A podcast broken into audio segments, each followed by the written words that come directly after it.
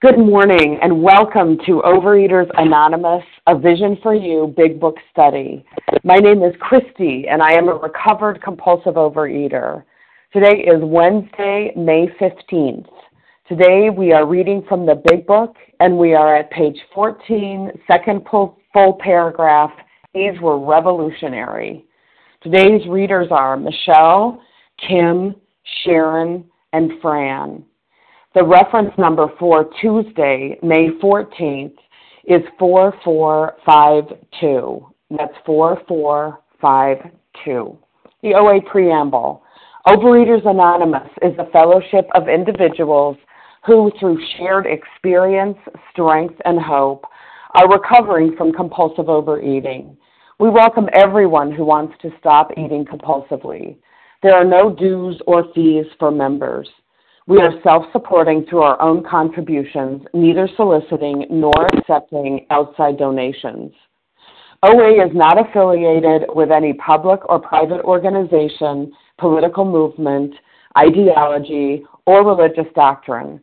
We take no position on outside issues. This meeting's primary purpose is to abstain, to recover from compulsive overeating, and to carry this message of recovery to those who still suffer. Our sole purpose OA's fifth tradition states each group has but one primary purpose to carry its message to the compulsive overeater who still suffers. At a Vision for You Big Book study, our message is that people who suffer from compulsive overeating can recover through abstinence and the practice of the 12 steps and 12 traditions of Overeaters Anonymous. I will now ask Rose to read the 12 steps, please.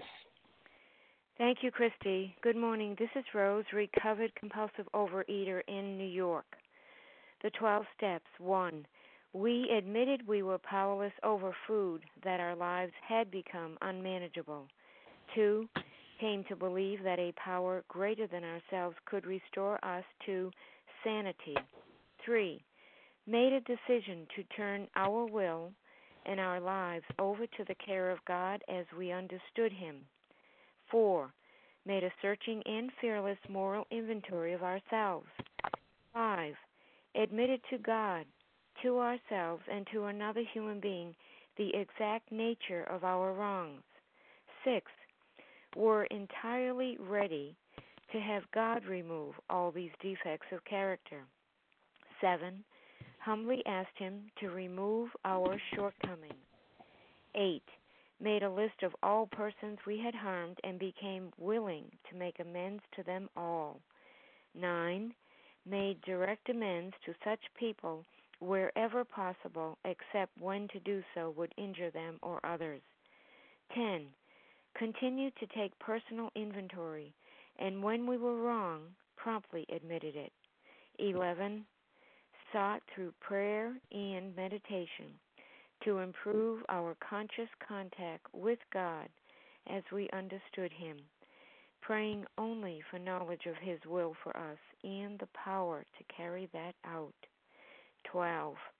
Having had a spiritual awakening as the result of these steps, we try to carry this message to compulsive overeaters and to practice these principles in all our affairs. Thank you, and I pass. Thank you, Rose.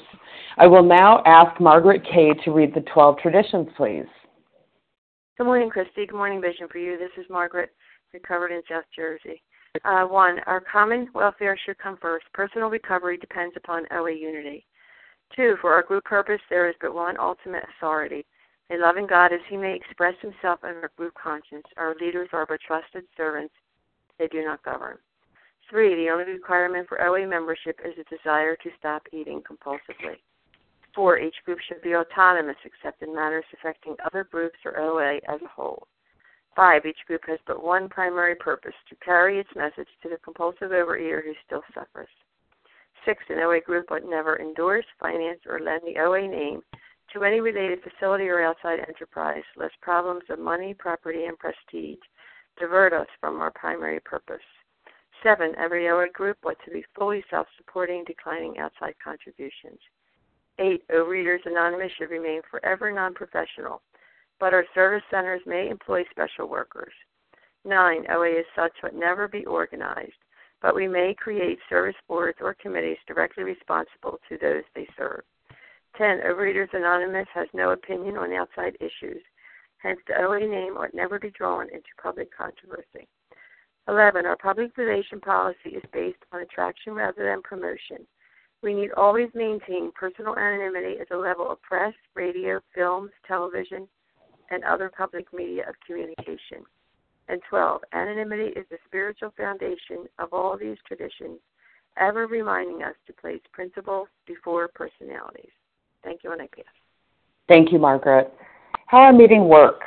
Our meeting focuses on the directions for recovery described in the Big Book of Alcoholics Anonymous. We read a paragraph or two from the literature, then stop and share on what was read. Anyone can share, but we ask that you keep your sharing to the topic and literature we are discussing, and that you keep your share to approximately three minutes. Singleness of purpose reminds us to identify as compulsive overeaters only.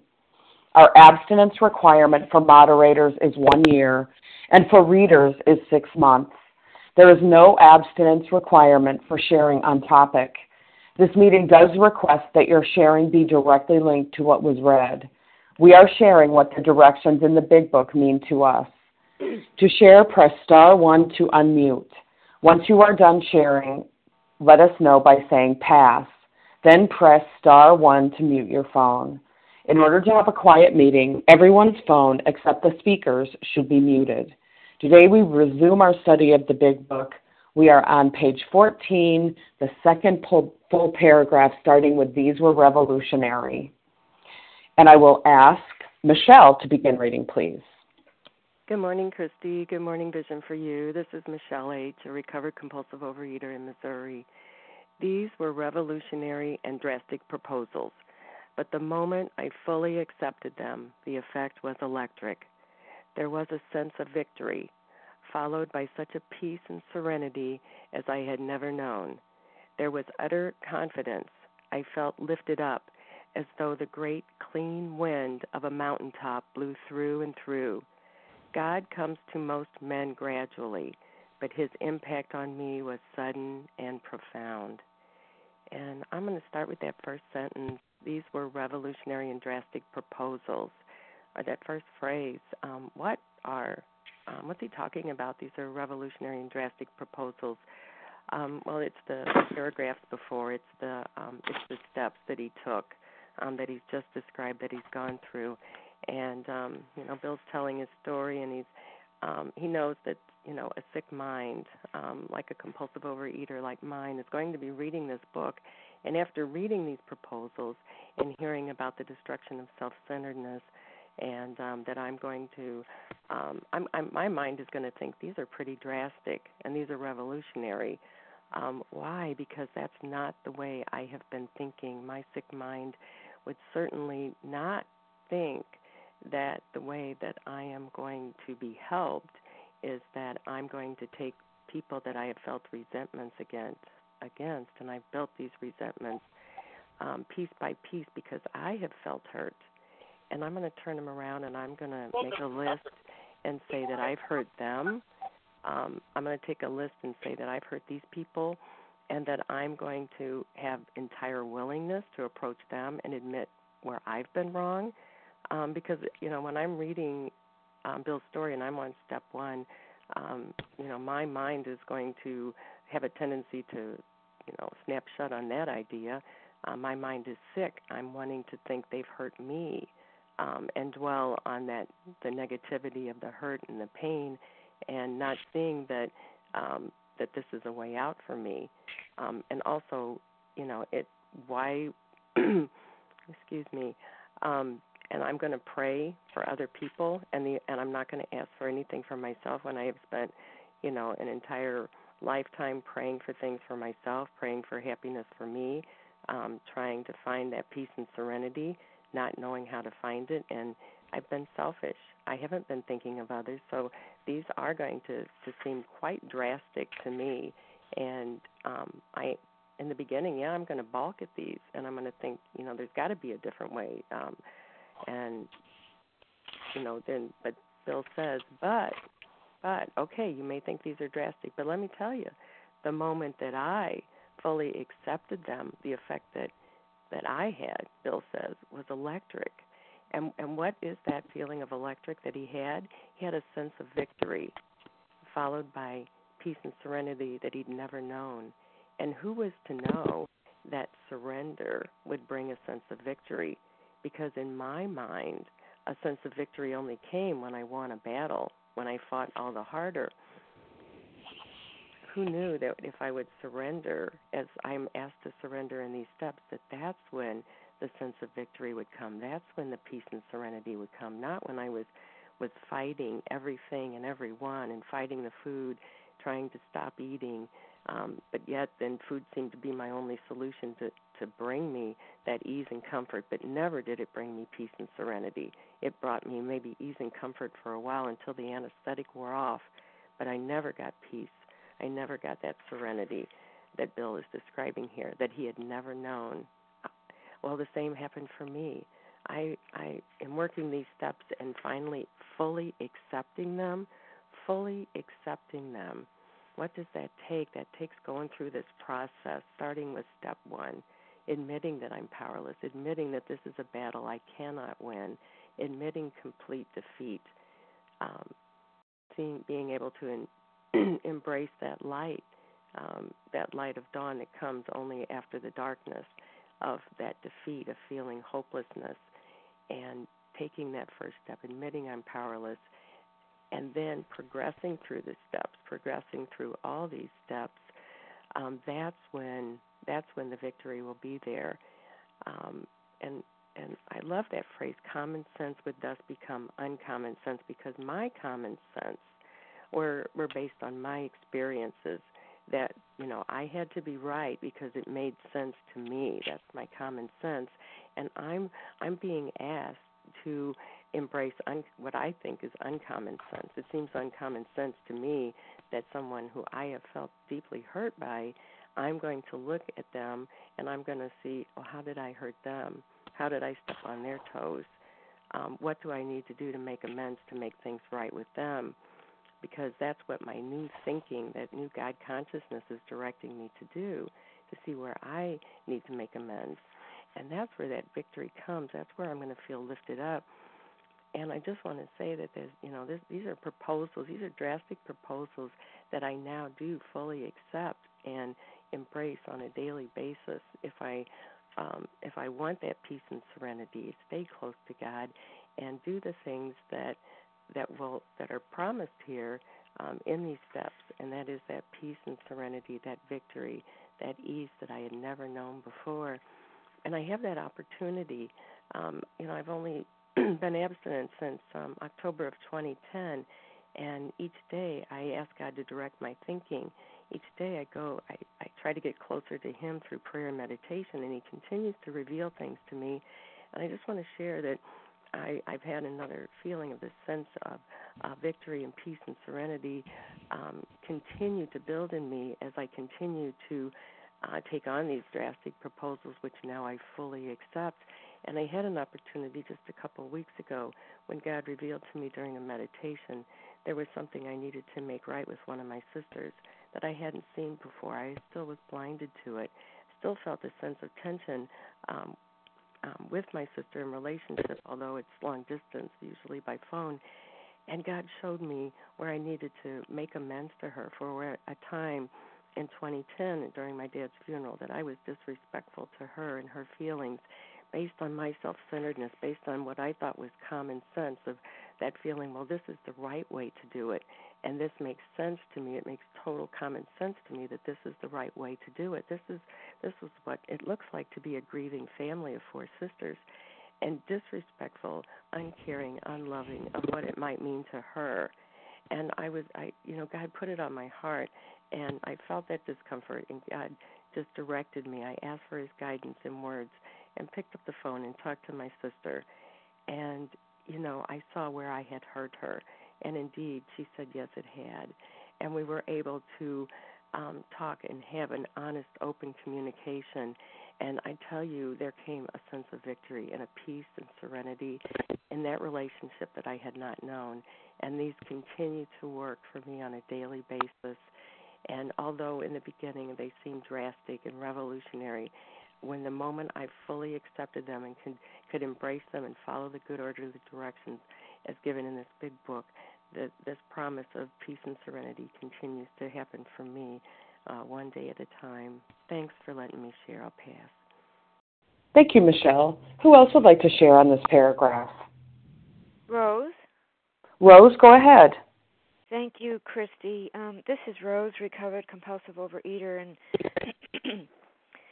as Michelle was talking, um, some of these uh, she really brought out the highlights here. But the uh, paragraph before says simple but not easy. A price had to be paid. And then what we read, these are were revolutionary and drastic proposals. But the moment I fully accepted them, the effect was electric. And when we were first reading it here, I just completed my fifth step. excuse me, in in March, in early March, and um, after, as I say it, I say it being neither ashamed nor proud, but for 39 years, I did not surrender. I was in OA, unsurrendered, unsurrendered to these drastic proposals, which were revolutionary for me. They interfered with my self will.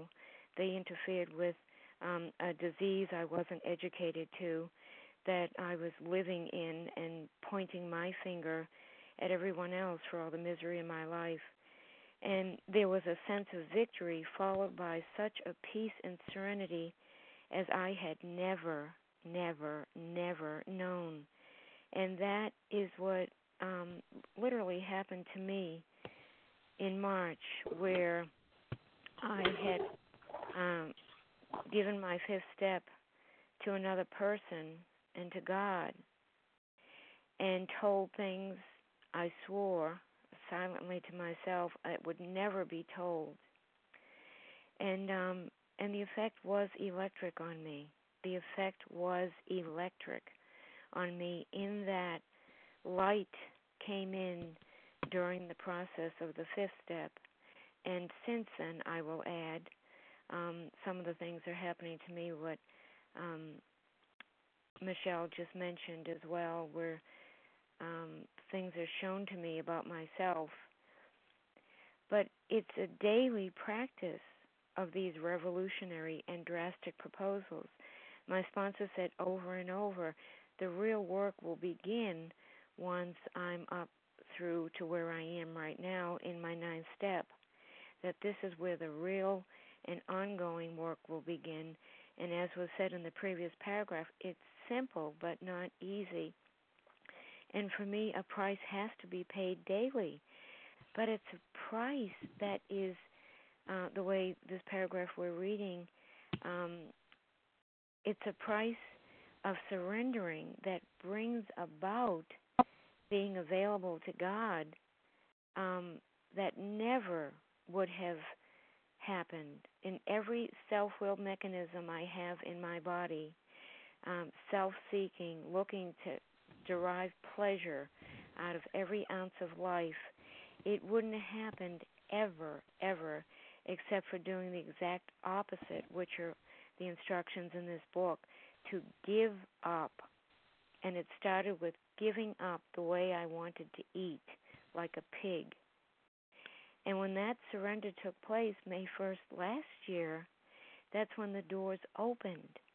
And um, God Almighty, this uh, this the this meeting pro- is providing such a um oh I don't have the word for it to describe how powerful the reading of these paragraphs with the people on this meeting is doing. So with that, I'll pass. Thank you. Thank you, Rose. Who else would like to share on this paragraph? Monica. Monica, go ahead, please. Good morning. Good morning, everyone. My name is Monica, and I'm a recovered compulsive overeater. So, what are we reading here in this paragraph here? These were revolutionary, they were extreme, an extreme change here, revolutionary, an extreme change, and drastic proposals, drastic, extreme, severe, or radical in nature. And what are proposals? Suggestions. So these were extreme and and severe and change suggestions. But but there's that but, you know, there's a change after that. The moment I fully accepted him, the effect was electric. So, what is Bill telling us here in his paragraph? He is describing to us his spiritual experience. Bill had a sudden spiritual experience, and that's what he's telling us here. This is how he felt.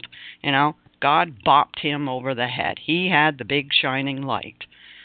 Um, and um, you know, he was 39 years old when this happened, and he never had another drink after that. But you know, for most of us, we would love to have this big shining white light bop on the head happen to us. But for the majority of us, it's going to be a spiritual awakening.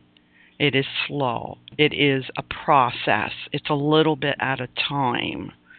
But either way, there's no denying that, however it comes to you, there is no doubt in your mind that there is a power greater than you and there is something that's working in your life and doing for you what you could never do before. And with that, I pass. Thank you, Monica. Anyone else like to share on this paragraph?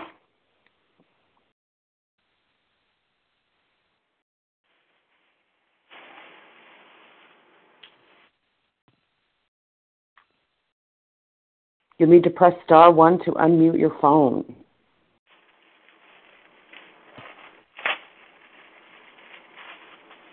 Hi, this is Kathy in Boston. May Sure, Kathy, go ahead. Thank you, Christy. Good morning, my fellows. This is Kathy. I'm a recovered compulsive overeater.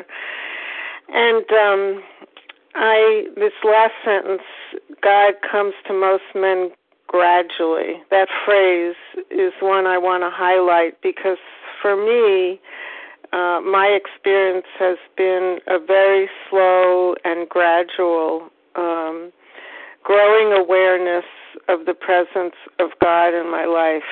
And um, it's really all the continuous sharing of people on Vision for You that uh, has fed my faith um, and encouraged me to keep practicing and uh, keep uh, connecting with my higher power, even when I wasn't sure there was a higher power in my life. Um, that over time, what I saw was I started to miss my quiet time if I didn't take it, and my my uh, day would not go as well when I didn't take my quiet time, and that was a very um, gradual indicator to me that something happened when I took the quiet time and I said my prayers and I sat and listened uh, that I came to know as the presence of God in my life.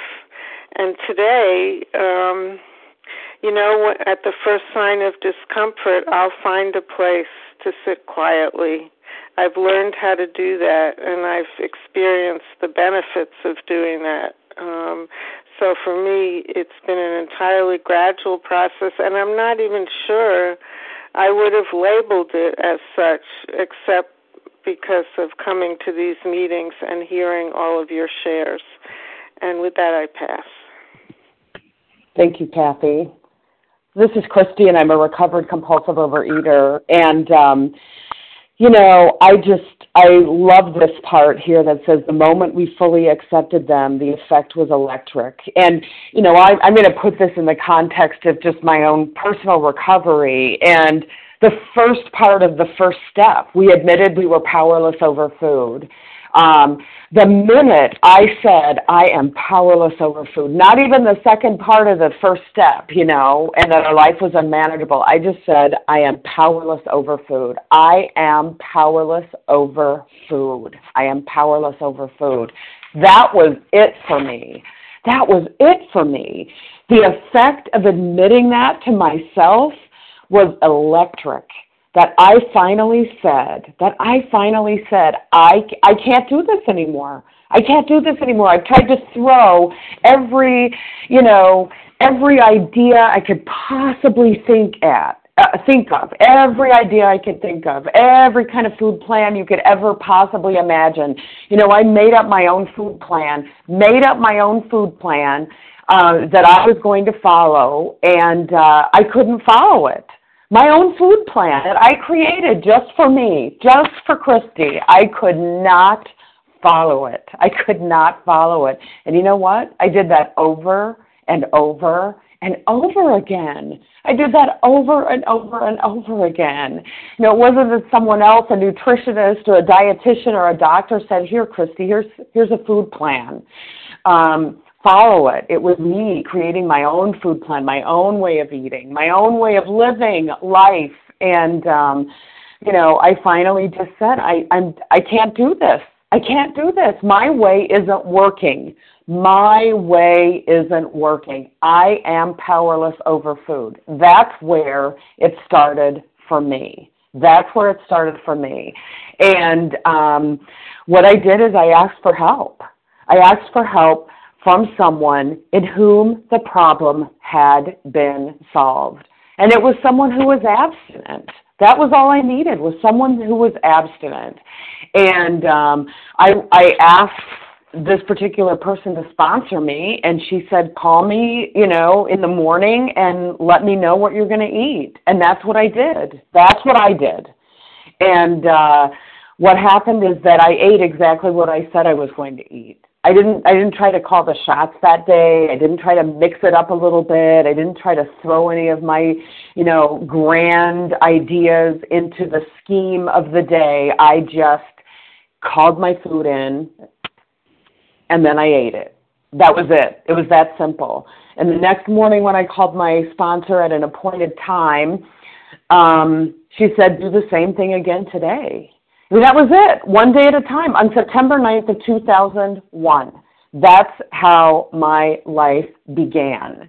And, uh, you know, I was absolutely blown away that I actually followed through on something I said I was going to do. And that's how it started for me. That's how it started for me. And, you know, if that wasn't evidence of a, a God in my life, a higher power, a spirit of the universe, I, I you know, nothing was because I, I couldn't have done that. I, I mean, to save me. There's just no way. There's no way. You know, you might as well have told me to build a rocket ship and fly to Mars because the fact that I actually did something I said I was going to do, you know, I mean, it just was amazing, absolutely amazing, and uh, it saved my life. It completely changed my life from that day. From that day, September 9th of 2001, um, completely changed my life, and uh, I'm just so grateful that I got to the point where I said I'm powerless over food. And uh, that was all I needed to begin. And with that, I'll pass. Is there anyone else who'd like to share on this paragraph? This is Nancy. This is Sharon. Nancy and then Sharon. Nancy, go ahead. Thank you. Good morning, everybody. I'm Nancy here, grateful recovered compulsive reader in Lewiston, Idaho. Um, I I can so relate to this paragraph. These are revolutionary, and in my big book, I wrote radical extreme because um, I've had um, studies where we looked up lots of words that are in the big book, and I've heard somebody else share about that it's extreme and drastic proposals. I remember the first time I read the steps, I went, some of them I went, oh, yeah, I can do that. But boy, when I got to some of them, my first thought, do you think it was, oh, I can't wait to do that one? No, mine was, I ain't doing that. You know, I mean, that was like digging my heels into the dirt. I ain't doing that. And um but I kept coming back, obviously, because here I am today, and it, it took what it took. But um, I'm going to jump ahead to that last sentence. God comes to most men gradually, but his impact on me was sudden and profound. I have experienced both. My journey mostly has been gradual, but I had um, a spiritual experience that was can be described as nothing but sudden and profound. And what happened was um, the pastor of my church, who well used to be uh, many years ago, he had a special prayer service with me to quit smoking. I had struggled and struggled and struggled to quit smoking, and I just couldn't do it. And so um, and it worked. It was an amazing experience, and um, I was at the very bottom with my food. I was 375 pounds. I was I hated who I was physically. I was it was just I was ready to just give up. I didn't know what to do. And I thought, man, he had that prayer for me for my smoking. I wonder if it would work for my food. And at this time you have to understand I had never heard of um OA. And so I went to him and I asked him and and him and his wife did this very special prayer service one afternoon after church. And um I after that prayer service, I mean, he prayed and his wife prayed and then I prayed and all I could do was sob. I was sobbing and all I said is, God, I can't do this. Uh, I I believe you can. Please help me. Well, what was that? That was one, two, and three, a mini version of one, two, and three right there. But I can tell you the effect after that prayer was sudden and profound. And for two weeks, I felt like God had come down and given me a hug personal to me I could not even talk about it without beginning to sob to other people. I would try to explain what I experienced and I couldn't. I would just start sobbing. And um I ate like a normal person. I didn't even think about binging. I didn't even think about um I just did it and I thought, "Oh my gosh." I mean, I really believed that God had zapped me well. And I went about um my day or my days and it was just an amazing experience. And then, horror of all horrors, I ate again. And I thought, oh my God, what happened? And um, what came to me slowly within the next week was that God had given me a glimpse of what life could be like in recovery. But I had some work to do. Now, granted, I believe God could have zapped me clean, but I had more work, more to learn. I many lessons that I would have missed that are very valuable to my to my life today had I not done the work I needed to do. And so I was introduced to OA, and it took some time. I fought it. You know that digging the heels in the ground. That's me. I'm stubborn as they come. I'm selfish. I'm self-centered. I'm egotistical. And um, the thought these drastic and revolutionary proposals. Are you kidding me? I'm going to go to people I've harmed and tell them I'm sorry. I'm going to do this on a regular basis. I'm going to, boy, howdy, today, yes, I do, and it's hard. And I won't go into it because it's kind of a long story, but last week when I was at um, my mom's for the week for Mother's Day, my sister came. You know, my sister and I had a battle, and I had to deal with an elderly aunt who is not doing well. She's she's dying and my mom wanted us to go talk about her will with her attorney and so there was emotional things charged plus i had a tiff with a friend of mine. It was just like i felt attacked all of a sudden and i did not act like a person who has had um this spiritual experience. But thank god for the people in this program who helped me walk through it. I did those drastic and revolutionary things that i said i would never do and i cleaned up my side of the street even though my character defects i wanted to be right. I wanted to be right but that's not what I've learned. I have learned that I have to do these drastic things in order to keep this sense of peace and serenity, which I have found through working the steps of Overeaters Anonymous. And um, I'm so grateful. If uh, you're still like me and you're digging your heels in the dirt, let let go just for a little bit and let God do for you what at least this compulsive reader was not able to do for herself and the results will be the same for you as for Bill. Maybe not sudden and profound, but it will happen. We are promised that it will happen. We will recover. And the big book says that. So thank you for letting me share, and I hope you all have a fantastic day. Thank you, Nancy. Sharon, go ahead.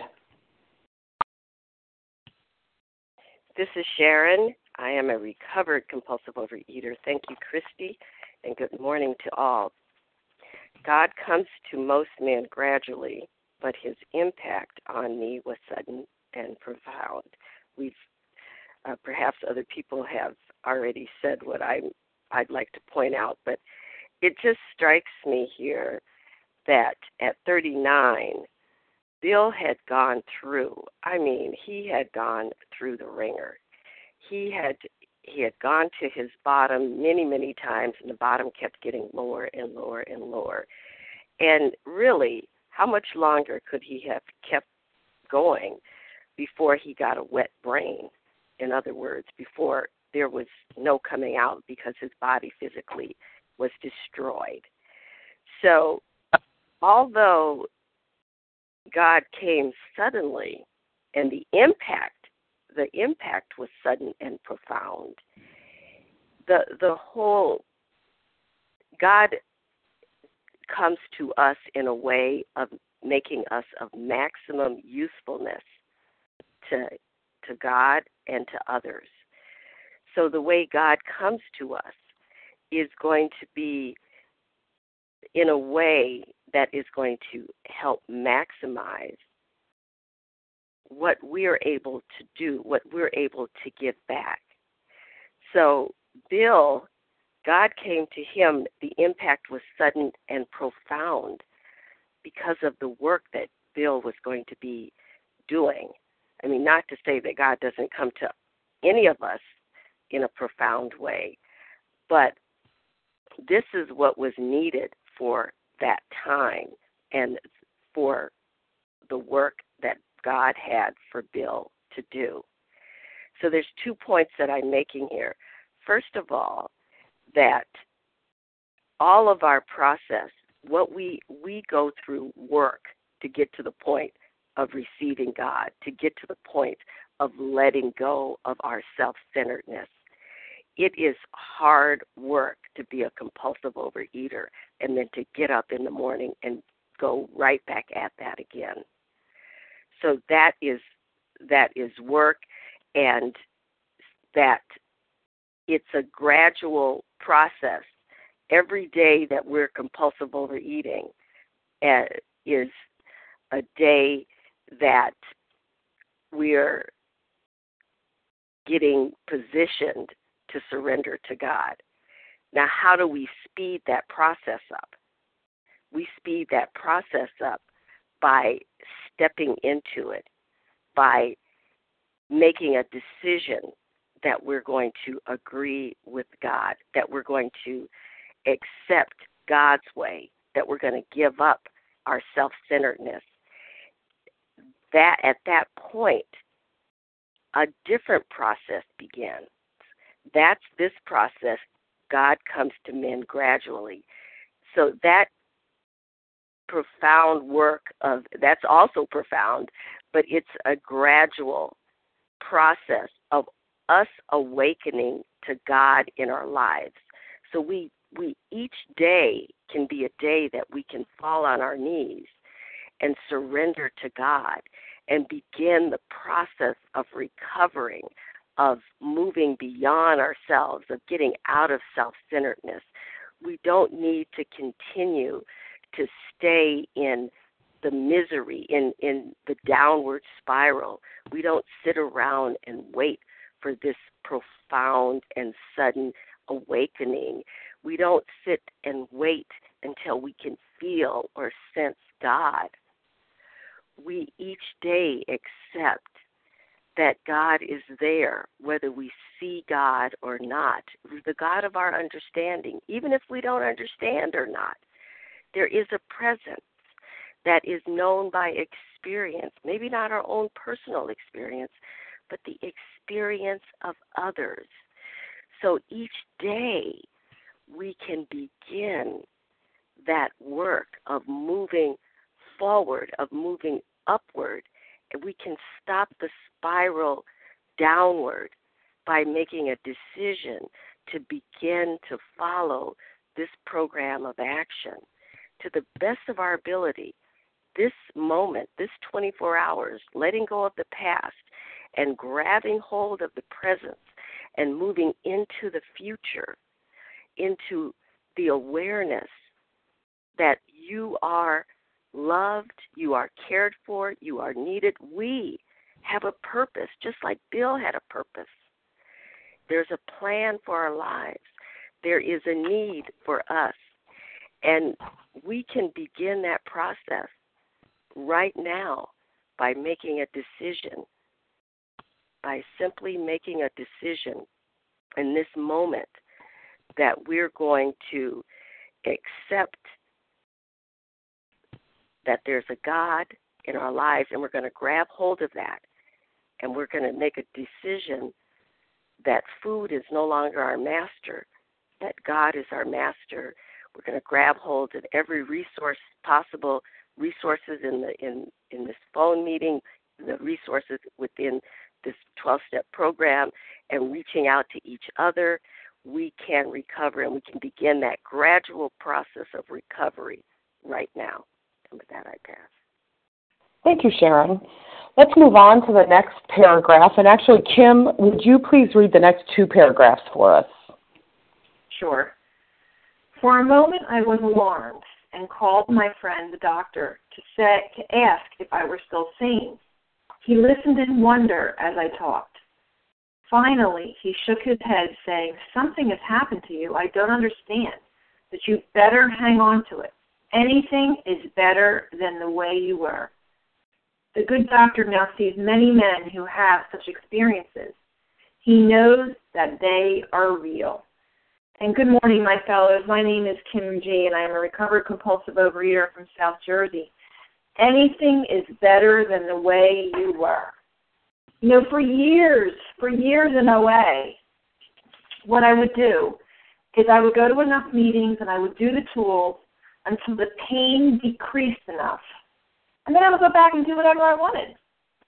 So that's why when I worked this OA program as if it was a diet program, and I measured my success by how much weight I lost, I measured my success by my abstinence, I was destined to go back to the food.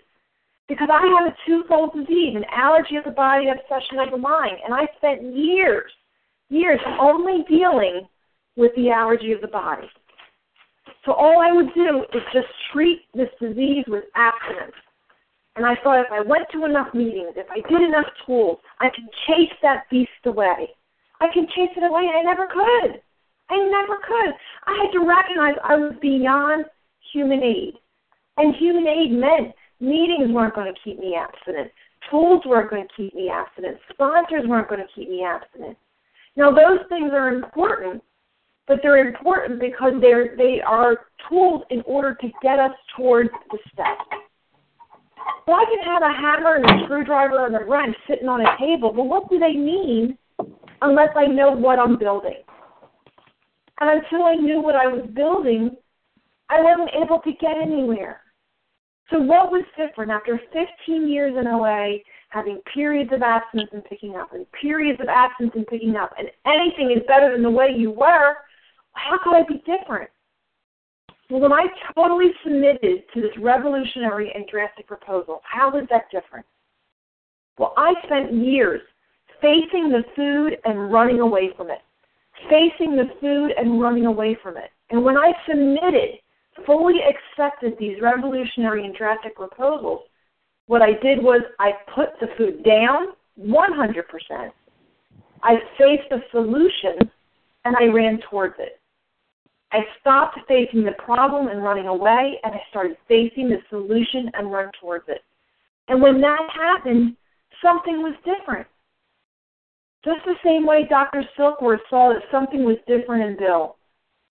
People I've, I've known for years in OA would be like, Kim, something's different. I don't know what's going on with you. You are a different person. Nothing to do with my weight. My reaction to life was different my ability to handle the ups and downs of life was different.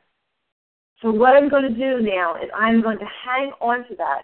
I'm going to continue to live this life, this design for living, instead of what I used to do, which was wait till the pain decreased enough and go back and do whatever I wanted. And with that, I pass. Thank you, Kim.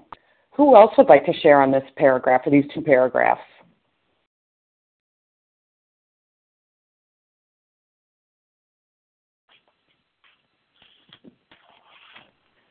This is Laura. Laura, go ahead. Yeah, hello. My name's Laura. I'm a compulsive eater, and um, oh gosh, do I love this! I was at a OA retreat just a couple weeks ago, and the whole focus was on the first priority in my life is my abstinence, and everything I do today is uh, to uh, my abstinence, and what comes second as my priority is everything else and I just um I I like this where it says, you know, that I what has happened to me I don't even understand. And I often have felt like that. I mean, so much of my life, you know, over 50 years was of uh just running from events, running from fears, running uh from anger or hurt feelings, running from my family and I ran 500 miles from them and um just ran and isolated and ate and they were the only tools I had. And it wasn't until I worked this program that I was able to get a family. It wasn't able until that nine step where I was able to first for the first time talk to my sisters. And then since then, you know, um boy, we sure have our struggles even today. You know, I'm in one right now again with my three sisters, but you know, I know I have these steps and I know what I'm going to do. I first if my abstinence comes first and I get to work these steps around it. And I just really appreciate having new tools, new ways of working things that I never had before.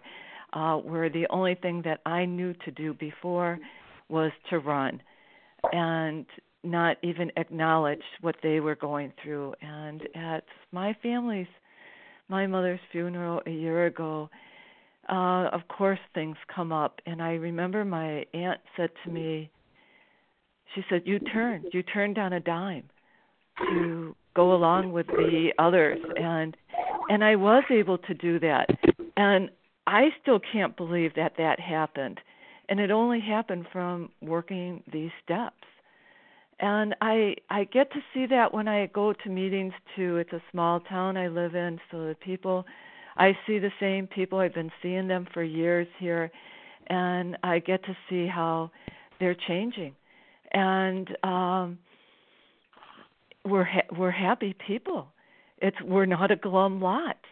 And i was a pretty glum lot before this. I was depressed i was angry and i was afraid and to see that change, it's been only by working these steps. And I'm just so grateful that Bill, in finding this, he continued to work this by putting this on paper and giving me the tools that I need to do it. Um, so, with that, I pass. Thank you. Thank you, Laura.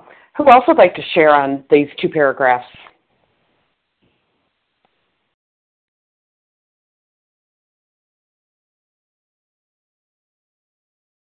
You need to press star one to unmute your phone. Hi, this, is Mary Lou. This is Katie. Uh, Mary Lou, is it? Okay. Yeah. Yeah. Go go ahead, and then I'll catch the other folks when you're done. Oh, okay. Good morning. This is Mary Lou, recovering compulsive eater um, in California. I was we're reading these two paragraphs, and for a moment I was alarmed and I called my friend the doctor to ask if I was still this is so funny I because I I my sponsor now uh I called him yesterday because I mean I've been in 12 step AA since I was 28 got sober and and then I went and got abstinent in another food program that's a little more um anyway into food plans. And uh you know I, I just I keep coming here and I don't mean to sound victimy or dumb or whatever like but I I didn't know I didn't know. I didn't know that people were doing. I mean, enough berating and beating myself up about about uh, not you know not doing the big book and not taking the steps through the big book. I mean, I guess I can do that till the cows come home. But the truth is, I come here because I want to put down the Doritos. I come here because I don't want the I I don't want the Raisinets. I don't want to live in the 300 pound body fat and crazy. I get up at four in the morning so I could because I want to live. Like I like myself, and I don't mean that in an arrogant pink cloud way. I really love life, and I love myself, and I love God. And you guys come here every day, and you show me how to live through these steps. And and I have a recovered sponsor, and he says to me yesterday. I called him from a stinky, stinky hot, crowded bus in California. It's a hundred degrees, and the bus was air conditioning wasn't working really good, and I'm I can't stop crying, you know, and I'm I'm working the big book with him and and uh he's the most loving man ever, you know. And and I'm doing it totally different than I was doing it when I was in really rigid food plan programs and I, we're doing it different. I send him my food plan once and I've been done once and to my own self be true for the rest of the time. I mean, I weigh and measure, but I don't call it in. And I'm like, I never lived like this, but whatever he's got, I want it. He's got umpteen years of sobriety in the food, and he's got hundreds and hundreds of pounds of weight loss. So I'm going to do whatever he tells me. And if he says he doesn't want to hear my food, okay, time for time for me to be a big grown up lady. Been through psychoanalysis, been through psychotherapy, feel pretty strong in my center. I think I can be to thine own self true with my you know with my food and my no sugar no flour no quantities well i'm on the bus and it's crowded and stinky and there's a man you know his armpits are in my face and what does it have to do with uh sanity? And something has happened to you i don't understand but you had better hang on to it. Well i cannot my tears are just i'm so full of joy. The tears are flowing everywhere i look i see the beauty of god.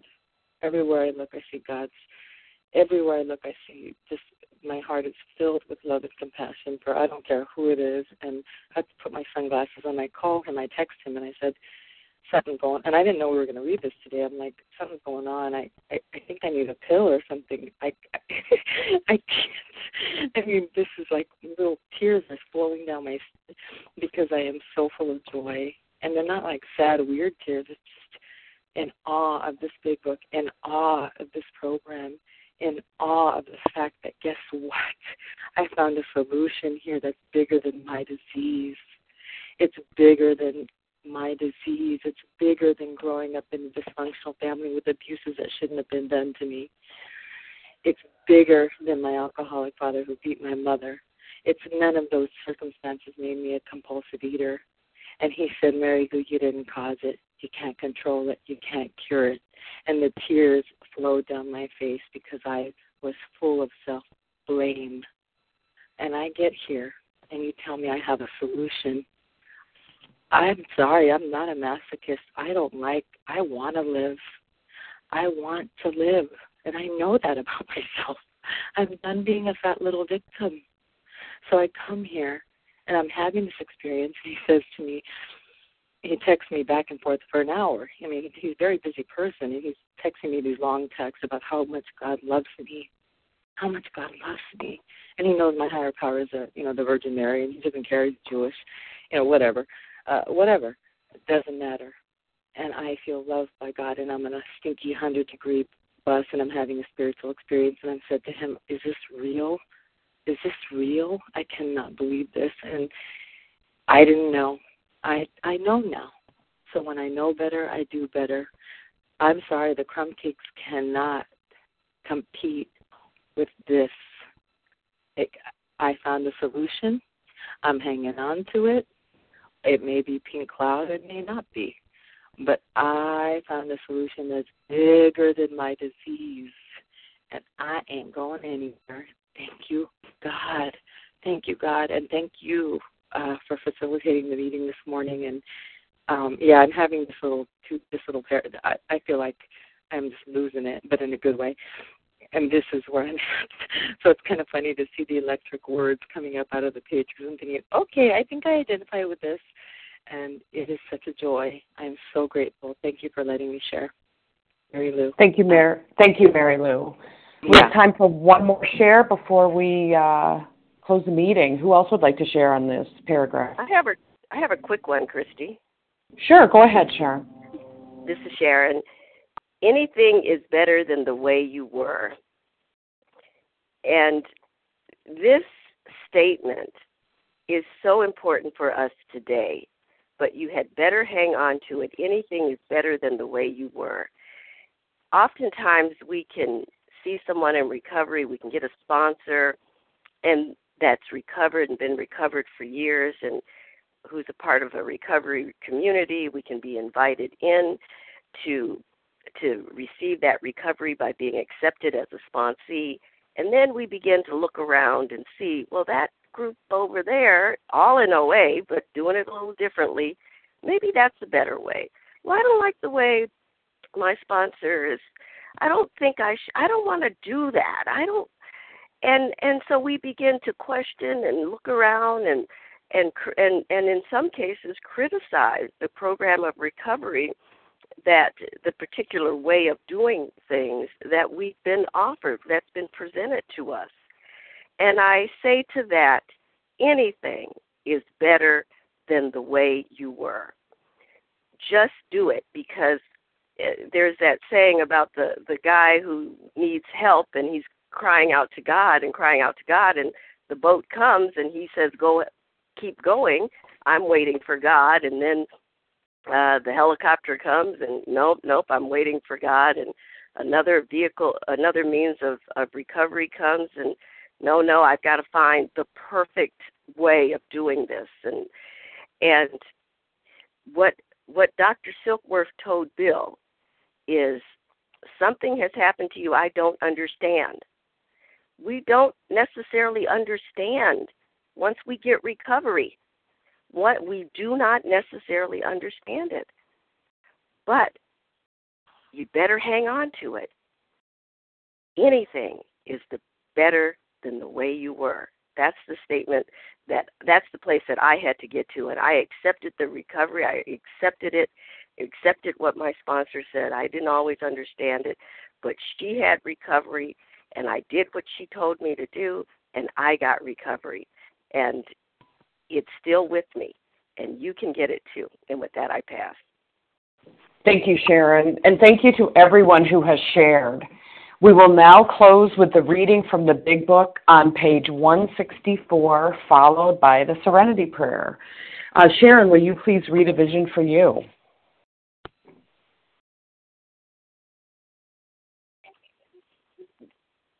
Okay, this is Sharon and Vision for You. Our book is meant to be suggestive only. We realize we know only a little. God will constantly disclose more to you and to us. Ask Him in your morning meditation what you can do each day for the man who is still sick. The answers will come if your own house is in order. But obviously, you cannot transmit something you haven't got. See to it that your relationship with Him is right, and great events will come to pass for you and countless others. This is the great fact for us. Abandon yourself to God as you understand God. Admit your faults to Him and to your fellows. Clear away the wreckage of your past. Give freely of what you find and join us. We shall be with you in the fellowship of the Spirit and you will surely meet some of us as you trudge the road of happy destiny. May God bless you and keep you until then.